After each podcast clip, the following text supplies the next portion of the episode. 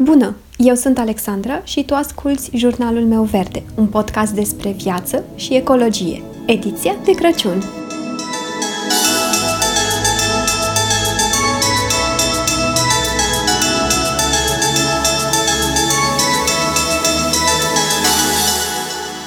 Poate vă sună cunoscut titlul, poate nu, însă cu siguranță Get Ready With Me este un tip de conținut foarte popular pe YouTube – este un pregătește-te cu mine în traducere liberă. Un video în care creatorul de conținut arată rutina pe care o urmează, ce produse de îngrijire personală folosește, cum se machează, atunci când se pregătește să meargă undeva.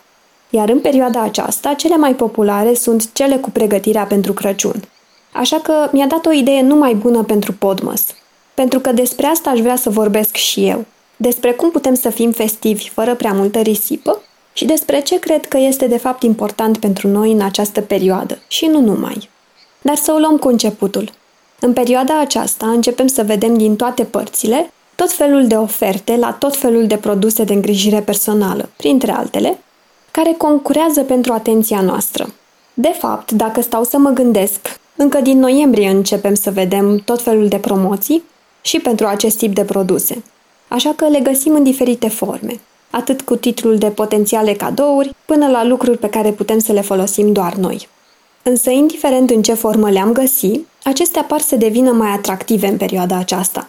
Pentru că toate par să aibă ambalaje mai festive, reclame mai speciale și, cel mai important, să ne promită o înfățișare mai festivă dacă le folosim. Și cumva, când mă gândesc la mine acum câțiva ani, are sens. Pentru că de cele mai multe ori, cele mai multe cosmetice mi le cumpăram iarnă.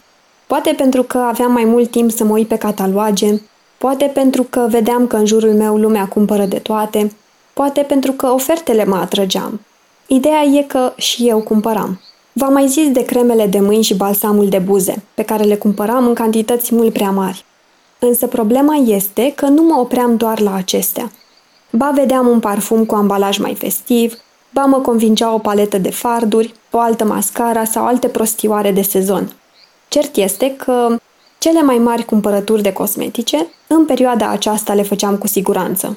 Abia în ultimul an și ceva am înțeles că nu am nevoie de atât de multe cosmetice ca să mă îngrijesc și ca să mă simt bine. Chiar vă arătam într-o poză pe care am postat-o la sfârșitul lui august colecția mea de cosmetice minimalistă. Câte un obiect din fiecare, mai puțin rujuri, unde am primit de la mama mea două, iar eu aveam deja unul. Mi se pare fascinant de cât de puține lucruri avem nevoie ca să ne îngrijim și ca să ne aranjăm să ne simțim mai bine. Și mă șochează când mă gândesc câte lucruri am aruncat la viața mea, câte produse expirate au ajuns la gunoi, nici măcar la reciclare, câte fonduri de ten am aruncat aproape întregi, pentru că de fapt nu le foloseam. Le aveam în caz de nevoie. Eu nu foloseam de fapt fond de ten, însă mi cumpăram. Am înțeles că trebuie să mă cunosc mai bine și să nu fac lucruri doar pentru că așa face lumea. Dacă cineva își cumpără și folosește ceva, nu trebuie neapărat să am și eu.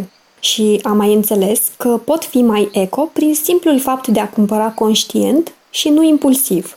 Putem evita atât de multă risipă doar prin simplul fapt de a alege să cumpărăm mai puțin și doar ce avem nevoie. Chiar dacă nu facem din prima trecerea la a avea doar produse sustenabile, nici nu e fezabil, asta se întâmplă în timp și treptat, putem alege să avem mai puține produse și tot înseamnă mult. Cu siguranță putem să ne pregătim să fim mai festivi, fără prea multă agitație, folosindu-ne de exemplu de lucrurile pe care le avem deja. Și poate pare clișeic, însă toate fardurile de pe lume, toate cremele, măștile de față și așa mai departe, nu pot ascunde consecințele altor acțiuni prin care nu avem grijă de noi. Pentru că cea mai importantă, cea mai bună și cea mai utilă pregătire pentru sărbători și pentru o stare de bine în general, este să avem grijă de noi într-un alt fel decât ne-am obișnuit poate să vedem mai des în jurul nostru. Adică să avem grijă la alimentația noastră și câtă mișcare facem. Să avem grijă să ne luăm timp să ne relaxăm și să ne luăm pauze. Să avem grijă ce gânduri avem, ce gânduri ne macină și cum ne afectează acestea sănătatea și să ne tratăm fricile pe care le avem. Și să avem grijă să ne odihnim suficient. Acestea cred că sunt mult mai importante decât orice rutină de îngrijire a tenului am vedea pe internet. Să avem grijă de sănătatea noastră interioară și exterioară în primul rând. Dacă sănătatea nu este ok, nimic nu mai contează. Aveți grijă de voi. Ne auzim mâine. Îți mulțumesc dacă m-ai ascultat până aici și sper să mă asculți și următoarea dată.